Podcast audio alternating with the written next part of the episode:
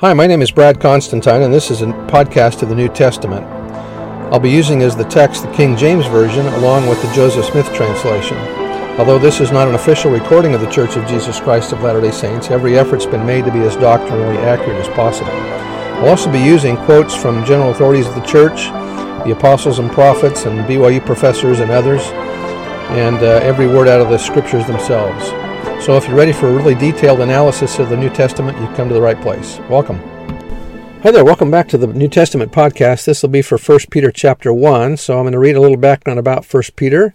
The book of 1 Peter was addressed to the saints in five provinces in Asia Minor. In Peter's day, the Roman government displayed a general tolerance for all religions, including Christianity.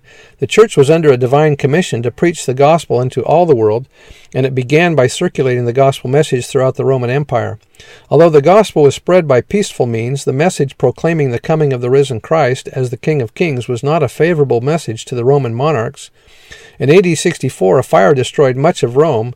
The Emperor Nero was implicated in the tragedy despite his efforts to help those who became homeless because of it. In an effort to divert the blame, Nero pointed an accusing finger at the Christians. Soon, the saints throughout the empire were persecuted because of hatred and misunderstandings.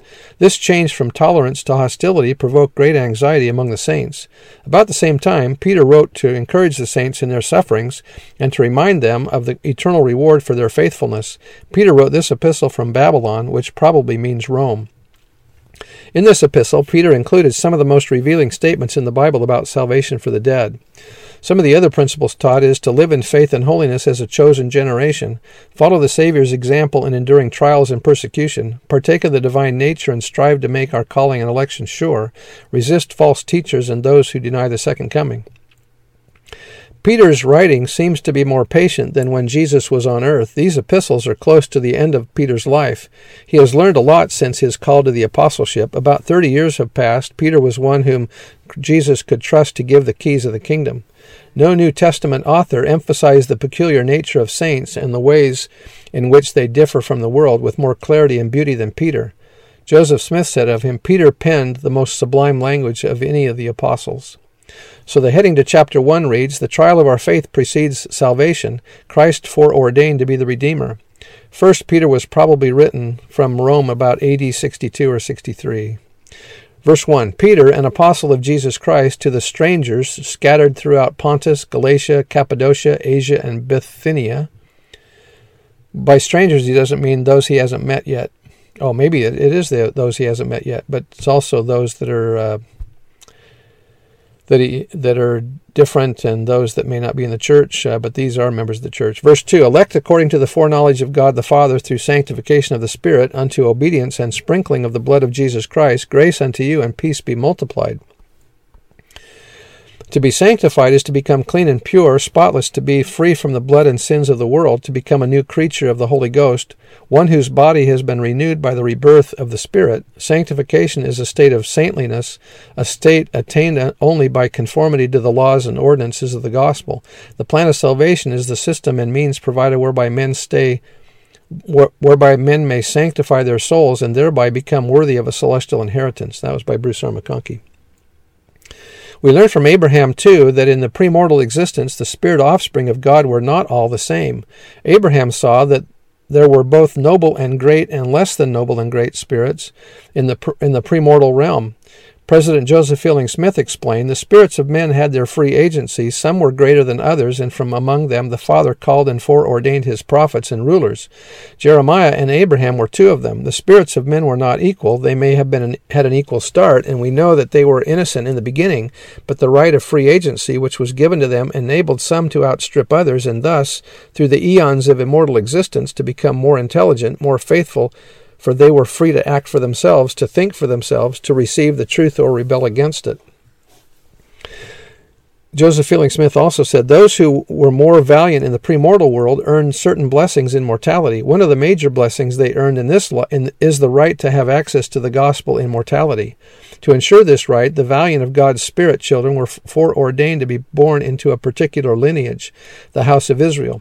There was a group of tested, tried, and proven souls before they were born into the world that was what Elder Melvin J. Ballard taught. And the Lord provided a lineage for them. That lineage is the house of Israel, the lineage of Abraham, Isaac, and Jacob, and their posterity.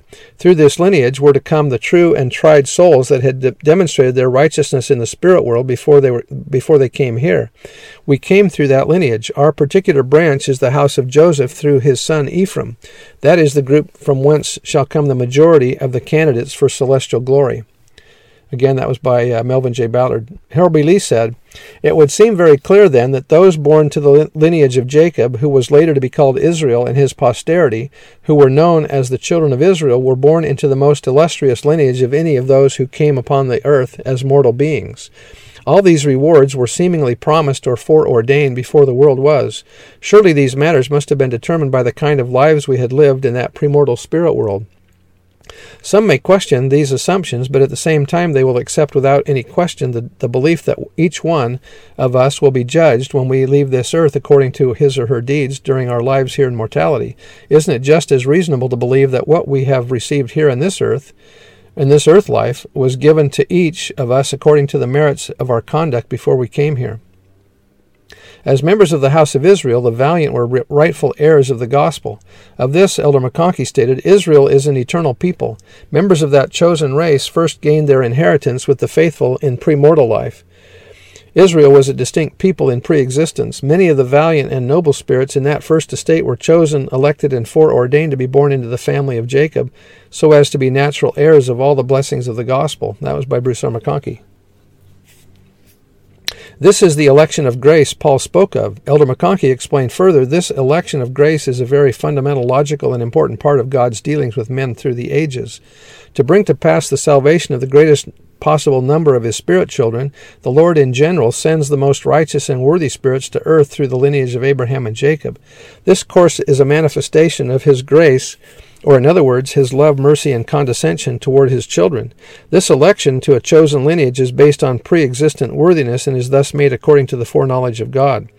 Those so grouped together during their mortal probation have more abundant opportunities to make and keep the covenants of salvation, a right which they earned by pre existent devotion to the cause of righteousness.